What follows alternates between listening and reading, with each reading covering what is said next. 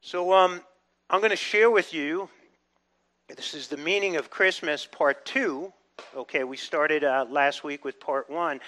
Um, was Jesus born on December 25th? How do you all know that? So you're so adamant about that. We really know. We, we know Jesus wasn't born in December because the sheep were in the field. And if you ever were in Israel in December, the sheep are not in the field. I spent a week in Israel in December. It rained, it snowed, and it was, the, the skies were filled with ice cold sleet for eight days. I was soaking wet the entire time I was there. It's rainy season, it's snow season, and there's no way that the sheep would have been in the field. They're in caves during that time. So, um, in fact, I celebrated Hanukkah standing at the Wailing Wall with two other Goyim like me, okay? No Jews. And the rabbis, these are the, the leading rabbis of Israel, were lighting the huge menorah at the Wailing Wall. This like 8 o'clock at night. And there wasn't one Jew there, but just three Gentiles.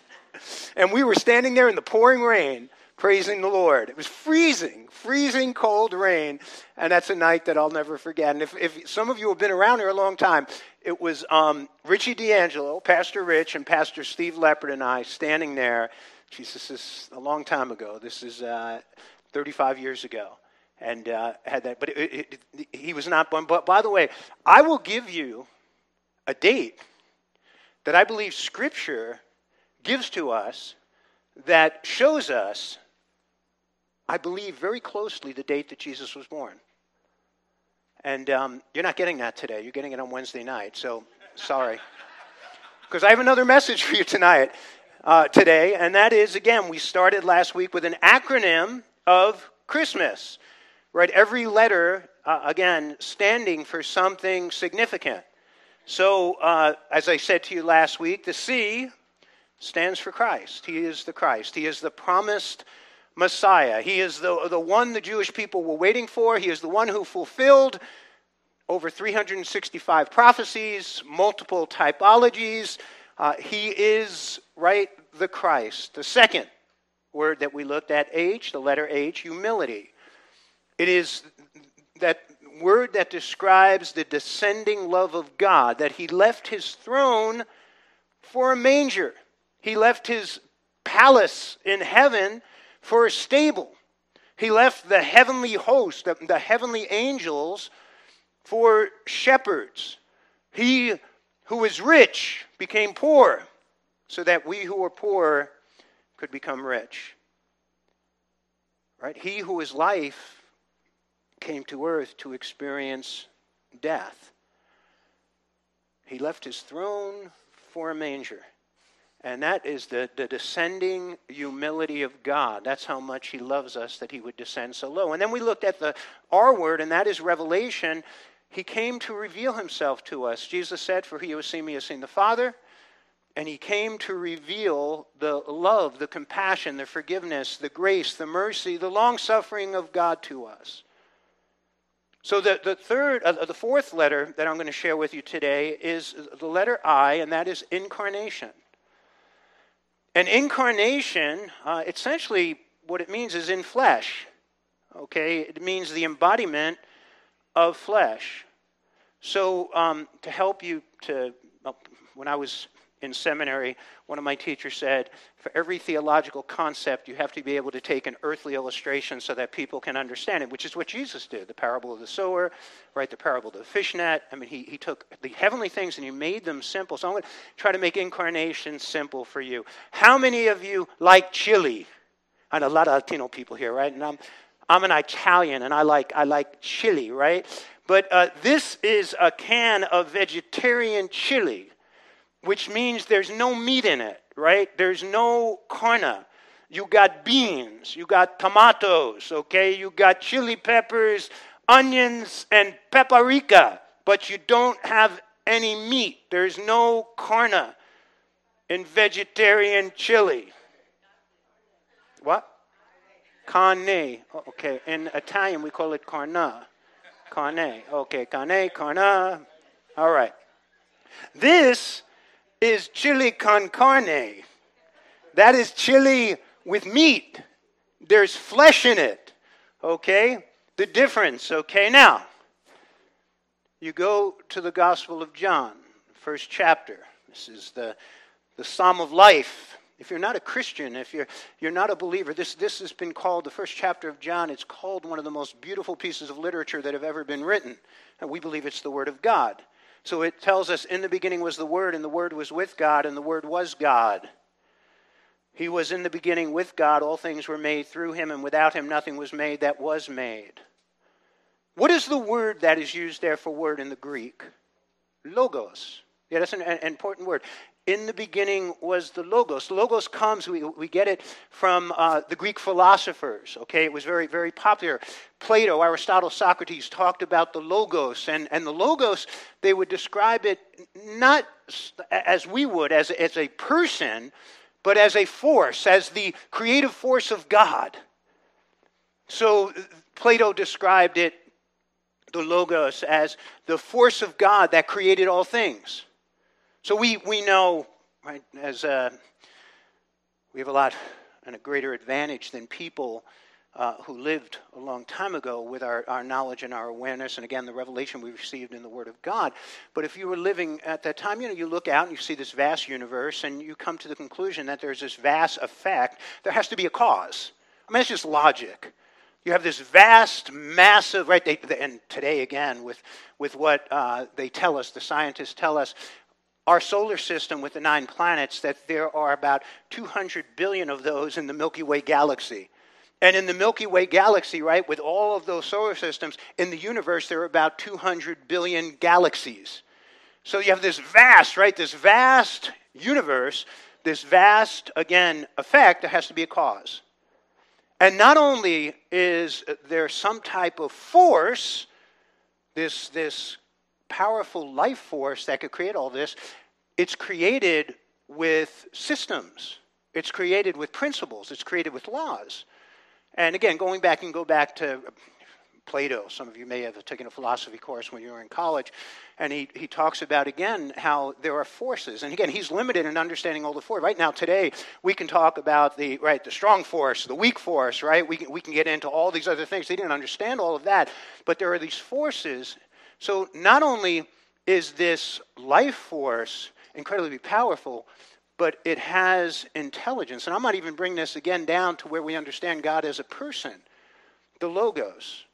We come, we come to the scriptures, and again, in the beginning was the Word, and the Word was with God, and He created all things. We immediately go to Genesis 1 1, right? In the beginning, Elohim, God, created the heavens and the earth.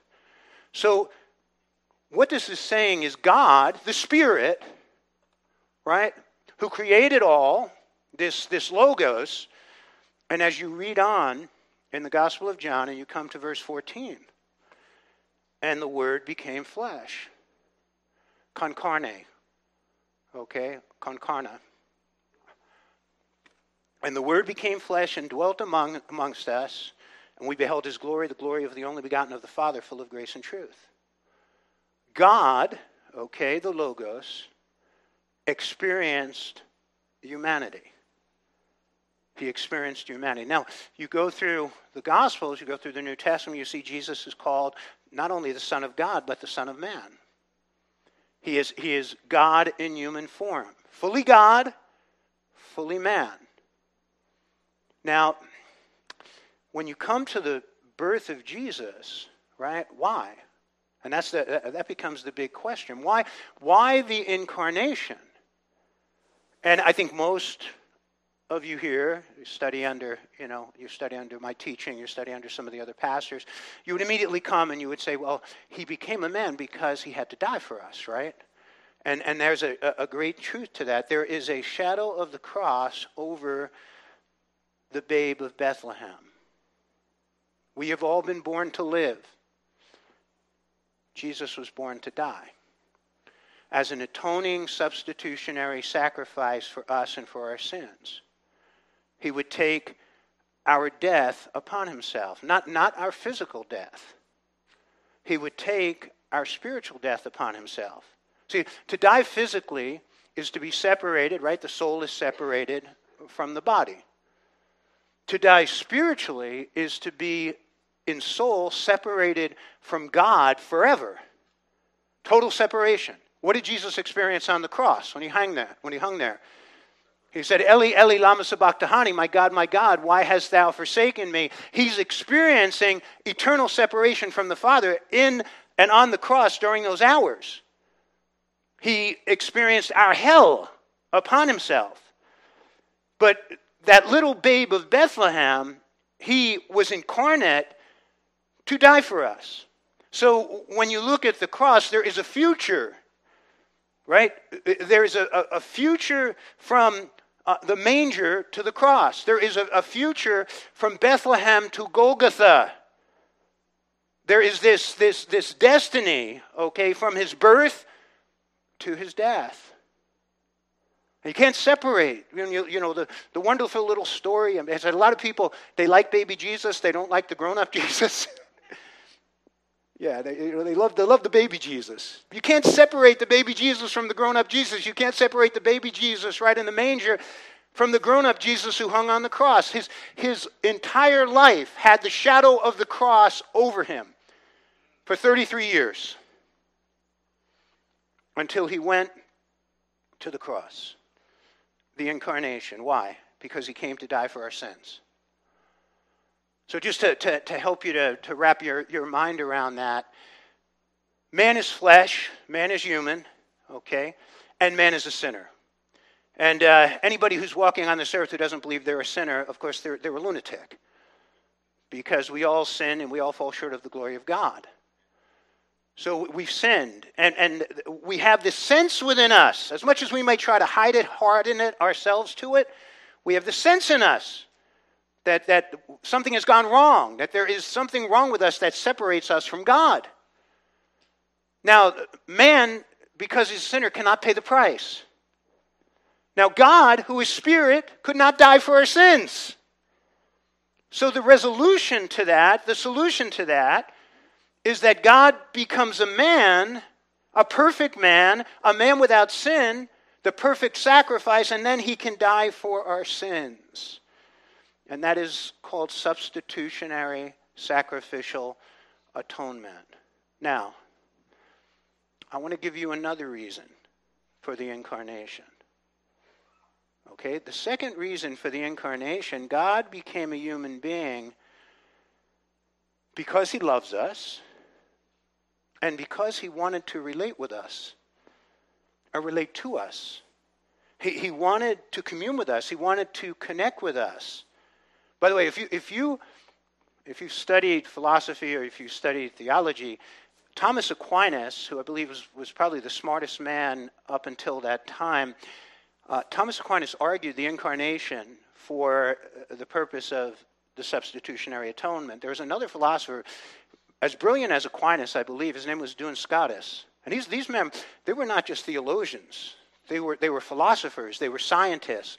And Duns Scotus argued that had Jesus come to a world where there was no sin, he still would have come because he wanted to relate to us. God wanted to have a relationship with us. Even if we had not sinned, he wanted to reveal himself to us and he wanted to connect with us, he wanted to relate to us, and he wanted us to commune with him. It's a beautiful thing, beautiful, beautiful idea.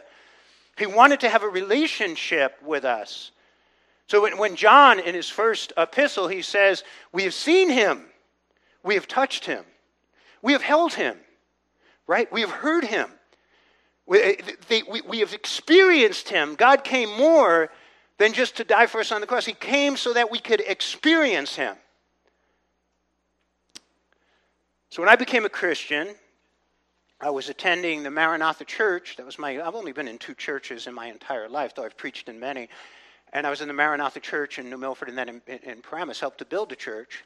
And um, we had a, a, bishop. His name was Dallas Mucci. And um,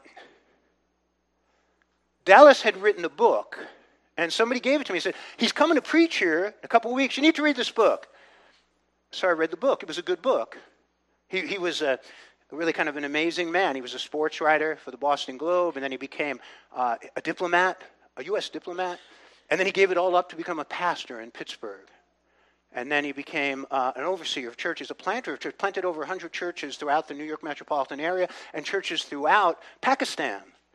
And so, um, you know, it was, again, a wonderful book. But I met him then and um, got to know him. He became a friend, he became a mentor, he became a coach, spent time with him, came to love him. I believe came to love me, had a relationship with him. And there's a big difference between reading his book and coming to know him in person. And Jesus came to reveal himself in person to us. It's all about right relationship. And he came to experience humanity. He came to experience what it is to be human. So when you when you're going through the gospels, I mean, uh, uh, see, right, he slept because he was tired on a boat that was in the middle of a storm. How tired do you have to be to be able to sleep on a boat in the middle of a storm? He got hungry. Matthew chapter 21, 18. You ever get hungry? How many of you men, you not only get hungry, you get hangry? Ask my wife. Right around 5:15, 5:30, I start getting first hungry and then hangry. he sweat. Luke chapter 22, 43 through 44. He bled. John chapter 19, verse 34. He laughed. He experienced joy. John chapter 51, verse 11. I want to, I'm going to put on a, a, video, so if we could make sure the sound is on, I want to show you a video. Our good friend Terry Clark, who was here at the church, uh, has been at, here at the church a number of times. This is Terry's song, and he uses a video. I just want you to see here again. I was watching, I was watching, um, there were some Jesus movies on yesterday. So you had Max von Sydow and Jeffrey Hunter, and they're good portraits of Jesus, but you never see him laugh in those movies. You never see him smile.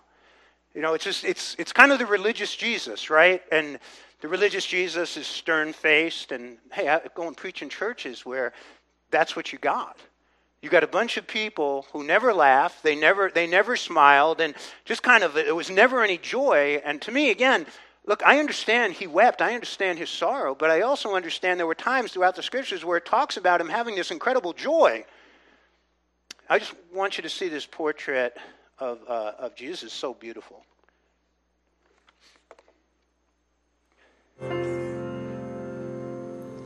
There's Terry. Jesus walked along the road one day. A blind man cried out say, Oh Lord, hear me. Please come and heal me. He touched his lips, he touched the ground, he touched his eyes, and when he looked around, the man could see. Oh, the man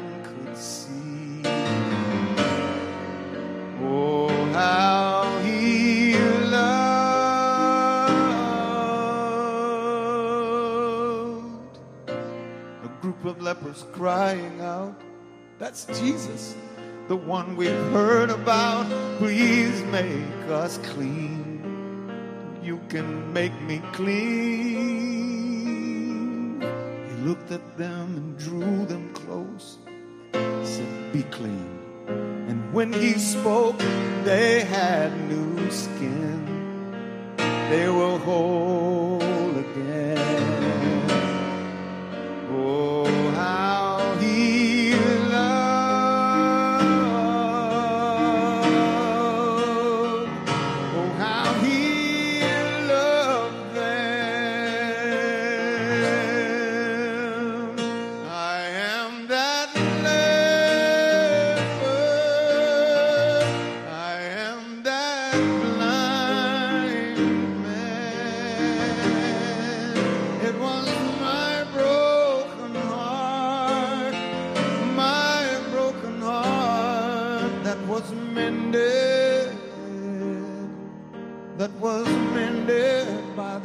He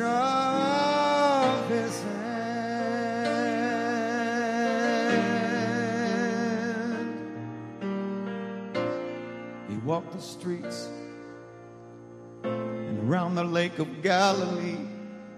I saw him there. Yes, he was really there. When he spoke, I knew heaven's light was shining through his eyes at me. Oh, he looked at me.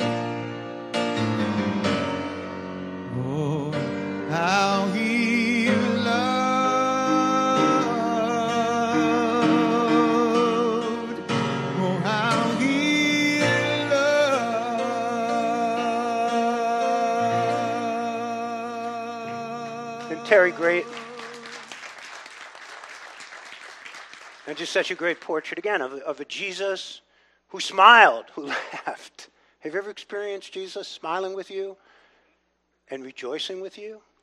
That's what he came. He came, he came to experience that. John 11:35, he cried tears. There are three instances where Jesus cried in the scriptures, and one of the shortest verses, John 11:35, he wept over the tomb of Lazarus. He became angry. John 3, verse 5. You also see him going into the temple, becoming angry. He was, he was enraged at hypocrisy. The hypocrisy of what they had done to his father's temple, turning it into a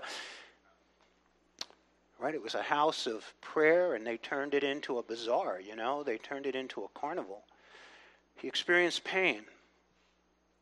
He experienced separation from his father. He experienced desertion from his friends and denial. And he experienced temptation. The uh, Amplified Bible in Hebrews chapter 4, verse, uh, verse 15, it says, knowing exactly how it feels to be human. So there's, there's, there's a difference between sympathy and empathy. They're both good. But when somebody has gone through something that you haven't gone through, you can have sympathy for them. But when somebody has gone through something that you have gone through and you have experienced that pain, then you enter in with empathy. And this is what he did. The door of empathy was opened. The things that we go through, the pain, the, the discouragement, the joys, right? The sorrow, sickness, right? Uh, you know, just, just all these different things. He wasn't sick. Let me qualify that, but he did experience pain.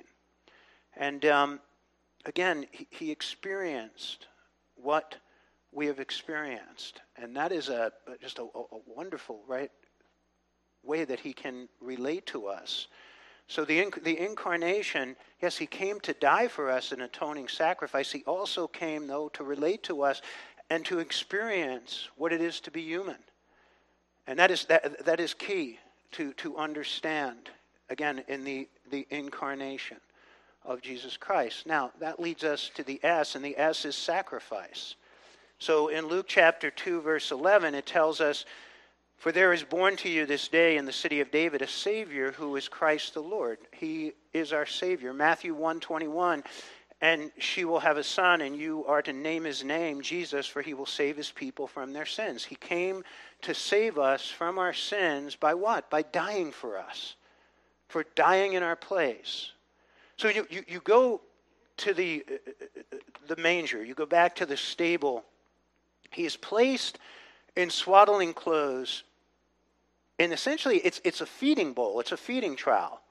It's where the, the sheep, and it, we, we, we, in our in our manger scenes and in our diagrams, we make it out of wood. It wasn't made out of wood, it was made out of stone. In fact, you go to Israel, it's likely the cave. You can actually, I, I believe it's one of the more authentic sites in Israel. And um, again, it's, it was hewn out of stone. And you can go there and you can, you know, you can, you know, see it. You can, you can pray over it. It's, it's because of the, orth, the Orthodox churches, the Catholic churches, it's covered with all types of, I mean, they put gold and silver and everything all over it, and they put glass in front of it. But, I mean, you can look beyond that. You can see that um, it's like likely the place where Jesus uh, was laid. Now, I'm going to I'm going to share something with you. I, I would venture that very few have ever heard this because I just discovered this. And one of the great things, you know, I preach a few messages on Christmas every year, and I've been doing this for 40 years. And I'm digging into the scriptures, and I'm, I'm digging into archaeology, I'm digging into some historical books, and I discover something. And I'll tell you, this was a gem. So when the shepherds are out in the field and the angels come to them, the angel says, For there is born to you this day in the city of David a Savior, who is Christ the Lord. Right? Now they, they understood who is the Messiah. This is the, the promised Messiah, the Savior, and the Lord, God. And this will be a sign for you. You will find a baby wrapped in swaddling clothes lying in a manger. Now, these, these shepherds, okay, they took care of the sacrificial sheep, the sacrificial lambs. And they would be caring for them, nurturing them, feeding them. And then come Passover time, right, they would all be, be basically brought into Jerusalem. They would be sold and they would be sacrificed. Now, during the time of Passover, the little lambs, right, they wanted a lamb when these little lambs were being born during this period, right, they would select the lambs. This is the shepherds now. And the lamb had to be without blemish, right, could have no defect, right, just as it says in Exodus chapter 12. And they would take the little lamb and they would wrap it in swaddling clothes and they would place it in the manger. Until then, they would take it to the temple, present it to the priest. The priest would examine it again to see if it was out without defect, and then it would be offered up as the Passover lamb. The clothes that they would wrap it in, the swaddling clothes, in Hebrew it's migdal eder. Migdal eder. It was called temple clothes. And this would be done, there are caves all around Bethlehem where the sheep would be kept during the rainy season. But there were specific caves where the sheep that were going to be placed in the manger, the Migdal Eder, clothed, where they would be placed. So now, here, just see this. The angel says, You're going to find Messiah wrapped in swaddling clothes, laying in a manger. They knew exactly where to go. And this has been always something puzzling to me because when I take people to Israel, there are caves all over the place. In fact, there are caves in caves. And Sue, you remember this. When I hid in the cave, and uh, the poor the poor guide is, is leading everybody through. And all of a sudden i jumped out. The guy almost jumped out of his shoes. I went around the other way and but there there are caves there. But they knew exactly where the cave was where the lamb of god would be laying in a manger wrapped in swaddling clothes. How many have, have you ever heard about them actually wrapping the lambs? Have you heard that before? Very few I just again discovered this for the first time. So they go, they go and they come to the cave and they find him there. And again, wrapped. The Migdal Eder, that's what in Hebrew. They wrapped, again, in that particular place, the baby boy wrapped in swaddling clothes, lying in a manger, the Lamb of God. That is a theme from Genesis to the book of the Revelation. The, the, the theme, like there, there are multiple themes in the scriptures. From Genesis to Revelation, the theme of the Lamb of God, right from the beginning to the very end. He is the Lamb of God that came to take away the sins of the world. So to understand, to understand the scriptures, the scriptures, again, this, this theme of the Lamb of God, it's essentially a puzzle. And you must, you must basically find the pieces. And I say this to you when you discover things like this, studying scripture is not for the lazy. It's not, it's not for the complacent. It's not for the apathetic. That's why you see, I mean, they, they mock us. They mock us. The secular people on, you know, you can see this on MSNBC or CNN. They, they, send, they send the reporter to a church and they ask stupid questions to the people coming out of the church. Stupid, ridiculous questions that a little child should be able to answer who is in Sunday school.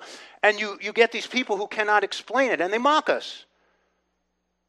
And that's again, the, scripture, the study of scripture is not for the lazy. It's, it's for those who are willing to dig, right? So they, it, to discover this puzzle, you have to dig. So again, just to touch on this, and I'll touch on it briefly, and you can find messages that I've done mostly on Wednesday nights where I go in really in depth, I, I'm taking you through literally, sometimes chapter by chapter. But you go right there. When Adam and Eve sinned, what did God do? They were naked, they felt shame, they put fig leaves on themselves. What did God do? Sacrificial lamb. They never saw an animal sacrificed before, and they never saw blood. It was horrible. And He covered them. They pass on this story that, again, God has to cover us. God has to make a covering. There has to be a sacrifice to cover us. They share this with their sons, Cain and Abel. Cain comes and he offers up fruit. Abel comes, he offers up the lamb. Abel's offering is accepted, Cain's offering is rejected. You can't come to God on your own terms. You can't make up your own religion. You only come by the blood of the lamb. You get to Genesis chapter 22 and you see this, this incredible story one of the most difficult, one of, I think, one of the most horrifying stories you will find in the Bible. God says, Take your son Isaac, the promise, the son of promise, and go and sacrifice him on Mount Moriah. And we freak out. I remember my wife, right? When, when I started, when we first became, she's freaking. How could God, is God a God who sacrifices human beings? Again, uh, just uh, Abraham was in on it. And Abraham said, uh, My son, God will provide himself the lamb for the burnt offering. So the two of them went together. God, notice, will provide what? Himself. He lifted up that knife, and the angel of the Lord said, Abraham, Abraham, look, I've provided. I provided the lamb. God would provide. And by the way, about 2,000 years later, on Mount Moriah, God provided the perfect sacrificial lamb. You come to the Passover, right? Sacrifice the lamb, take the blood, put it on the, uh, the door, you know, the door frame, on the lintel of the door. And then death will pass over your home. Who is the lamb? 1 Corinthians 5 7. Christ our Passover lamb. You come to Leviticus, and we just we went through this on Wednesday nights for, for months. You come to Leviticus and the five offerings a burnt offering, sin offering, meal offering, trespass offering, peace offering. We showed that, that Jesus fulfills all five of those offerings. But then you come to Isaiah chapter 52, 53, and suddenly now you see the sacrificial lamb is revealed that one day in the future, the lamb would be a man. And we see the lamb wrapped in swaddling clothes laying in a manger. When he began his ministry, what did John the Baptist say? Look, the Lamb of God who takes away the sins of the world. You come through the, the, the, entire scriptures, right? Revelation 13 8. He is the lamb slain from the foundation of the world. This, this, this sacrifice, this incarnation and this sacrifice, they were in the heart of God before God ever created anything and before sin ever entered the world. This is the heart of God, a heart of love, a heart of sacrifice. That is God. And so he's raised from the dead. And Thomas right is the doubter. I won't believe it. I won't believe it till what? Yeah, I, until I can see it and I can put my finger into his side, right? Kind of gross, right? And when Jesus appears to him, what does he say? He says, Here, I'm going to paraphrase go for it. go for it. Why does he still have the marks in his hand, his side, and his feet? because you see that in Revelation. You see it in Revelation 5. Why does he still have the marks in his hands, in his feet, and his side? Because it is an eternal reminder, an eternal reminder of his love for us. And we will be reminded of that forever and ever. You know what? 92% of influence, of leadership, of motivation, of inspiration is emotional. We, we, are, we are inspired, motivated by emotion, not by logic. Okay, about 8% is logic. 92% is emotion. And I'll say this to you there has been nothing, nothing in my entire life that has driven me more than the sacrifice of Jesus for me. Nothing has inspired me more. Nothing has motivated me more. Nothing has compelled me more in my entire life than the incarnation and sacrifice of Jesus. Okay, last letter for today T, treasure.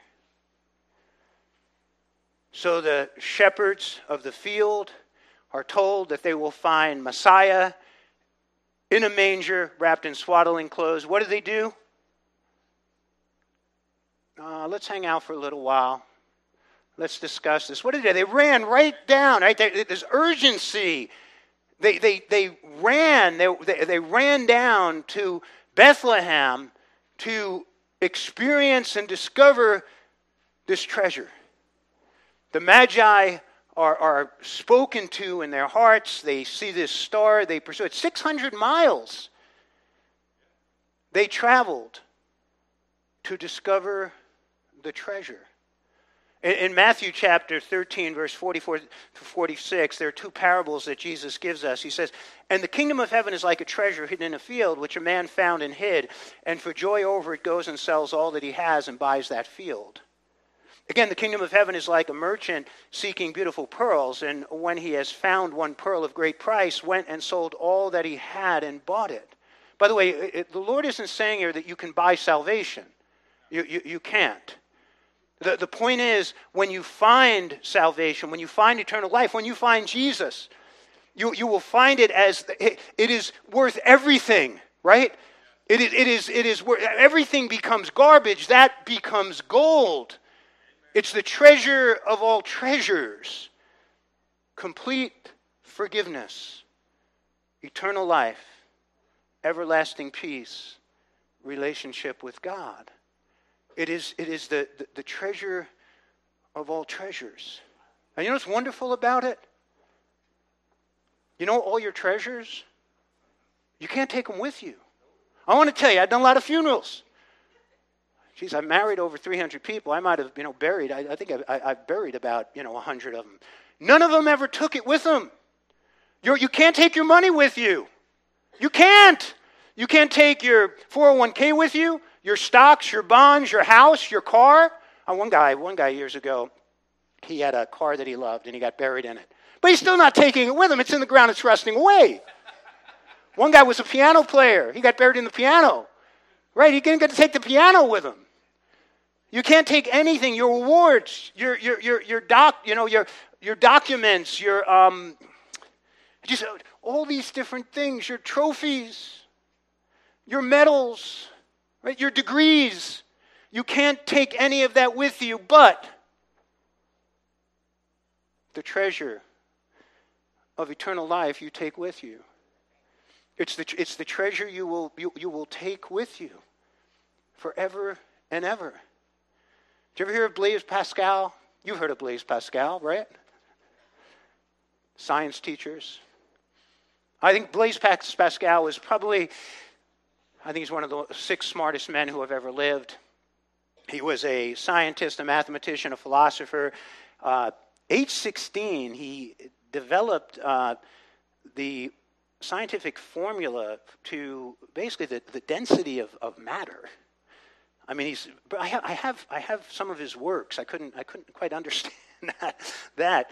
But um, Blaise Pascal was this this brilliant man, and, and he had come to know Jesus. And Blaise Pascal is is the one. Uh, if you've heard of this before, the vacuum. He, he, and I'll quote here there is a God shaped vacuum in the heart of every man which cannot be filled by any created thing, but only by God, the Creator, made known through Jesus. So his, his point is there's this, this vacuum in us, and we, we found this to be true, right? It, it, it's a vacuum, so you keep sticking stuff in it. So keep sticking your awards and your trophies, and you put money in it, right? You, you put your degrees in it. You know, I, I discovered this early on. I'm glad I discovered it in my 20s. I would train for something, reach it, accomplish it, win, and then the next day I was empty. All of a sudden I'm empty. I remember going in and, you know, the first title I won, I go in, I'm training with my training partner, Tommy Rowan. I said, Tom, I've been depressed. He goes, You're depressed because now you need another goal. But then it's just another goal that you fill into the vacuum and you're never ever satisfied. And we, the, the great delusion of life is you think you're going to find something in this world that somehow is going to fill the vacuum. It's a God vacuum, and only God can fill it. In fact, that's, that's the message. Read, read Song uh, uh I'm sorry, Ecclesiastes by um, Solomon. Well, Solomon, Solomon was worth about $200 trillion. Uh, Elon Musk, you think, is worth about $167 billion. And with Tesla dropping, he's probably down, right? 147? Okay, that was just on Friday. Imagine losing $20 billion, right? But, but he was, Solomon would have been worth about $200 trillion. He had what? He had how many wives? 600 wives, 300 concubines. And he even says he didn't deny himself any sexual pleasure. He built palaces, right? Had horses. Did everything. I mean, he, he was constantly doing and attempting great things. And what did he, what did he say? Right? It's all like chasing after the wind. He, he couldn't find that thing that would fulfill him. And he comes to the end of the book, and then it, you know, it centers on, on God. I think, I think he finally came to that place before he died. I think, I think we will see Solomon in heaven, though he really, he really messed up big time. But that's just, it's, it's a vacuum, and you keep, you keep stuffing stuff into it. I'll tell you this. I was doing business down in Florida with a guy, and he invited me to have dinner with two of his friends, and we're, we're sitting having dinner, and one of the guys began to share that one of his kids was going through something difficult. So I said, let me, let me pray. So I prayed.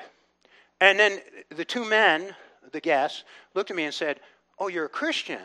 And I said, Yeah, I'm a Christian. I'm a pastor. I said, You know, I have my coaching business and, you know, I pastor a church. And then they both said, We're Christians too. And they shared with me. Now, I think one of the men was making about $6 million a year, and the other was making a few million dollars. And you know what they said to me? They said, We had to get it to realize that it could never meet our needs. That we became, we became extremely wealthy and successful, and then came to the point and realized that they needed God in their lives. And they gave their heart to Jesus. But sometimes, you know, you think, oh, well, you know what? People come to Jesus because everything has gone wrong. Sometimes people come to Jesus because everything has gone right, and they suddenly wake up and realize it could never satisfy them. So, so Blaise Pascal, okay, comes to know Jesus. And on the night he came to know Jesus, he wrote it out, kept it in a pocket over his heart, and when he died, his daughter found it, and it was made known to the world. I'm going to read it to you. This is his experience of finding the treasure. He says, Fire, God of Abraham, God of Isaac, God of Jacob, not of the philosophers and of the learned, certitude, certitude, feeling, joy, peace, God of Jesus Christ. My God and your God, your God will be my God. Forgetfulness of the world and of everything except God. He is only found by the way taught in the gospel grandeur of the human soul, righteous Father, the world has not known you, but I have known you. Joy, joy, joy, tears of joy. That was on Monday, November 23rd, 1654. The vacuum was filled. He found the treasure. The treasure is a relationship with God. To be known by Him, to know Him, to experience His love, to be accepted, to be forgiven, to be blessed, to be a child of God, a son of God, a daughter of God, and enter into all the privileges of the Lord, the treasure. So, C stands for Christ, H for humility, R for revelation, I for incarnation, S for sacrifice, and T for treasure. Do you want me to give you the MAS? You get it next Sunday on Christmas Day. As I said, you know, it's a gift, right? It's a gift. But what do you have to do when you are given a gift? Learn, learn this lesson. I'm, I'm repeating it from last week because most people don't get this. There's a gift that God is offering you. That gift is eternal life. That gift is complete forgiveness. You know, that gift is a relationship with God. And it's, it's free. You can't earn it. You can't buy it. All the religious gymnastics in the world will never give it to you. All you do is you receive it. But once you receive it, what do you have to do when you have received a gift? That's right, you have to open it. Look at that kid. I want to say this to you. That's my life daily. That's my life daily. Thank you for loving me, providing here in the church so I can be a pastor. And I spend a lot of time opening the gift each day. But you have to open it. And if, if you're not opening it every day, you know what? Look at people's faith, right? That's what the, the, the joyless Christian, right? The unhappy Christian. But when you're opening it every day, it's wonderful. It becomes amazing. And you can have that experience with God daily. So he's holding the gift out to you. Take it. And if you have taken it, start opening it every day. How do you open it every day? In the Word, in prayer, in worship, in communion with Him, worshiping Him, praising Him, thanking Him, laughing with Him, enjoying Him. You open it every day, and it's a wonderful blessing. Amen. Amen? So take it if he's holding it out to you, and if you have taken it, start opening it. Let's bow our heads and pray. Father, we thank you, Lord God, for your blessings and your grace, for your mercy, for this great treasure in Jesus Christ. The greatest gift ever given, the gift of all gifts. A gift, Lord God, that we will treasure and we will be opening for all eternity. I pray, Lord God, that Father, if there's anybody here right now who needs to receive that gift, that you just do it. Take it right now from Jesus. Say, Lord, thank you. Thank you for giving me your salvation. Thank you for dying for me on the cross. Thank you, Lord God, for being raised from the dead and being alive right now. I take you into my life. And commit to the Lord to begin to open that gift every day and be blessed by the Lord. Amen.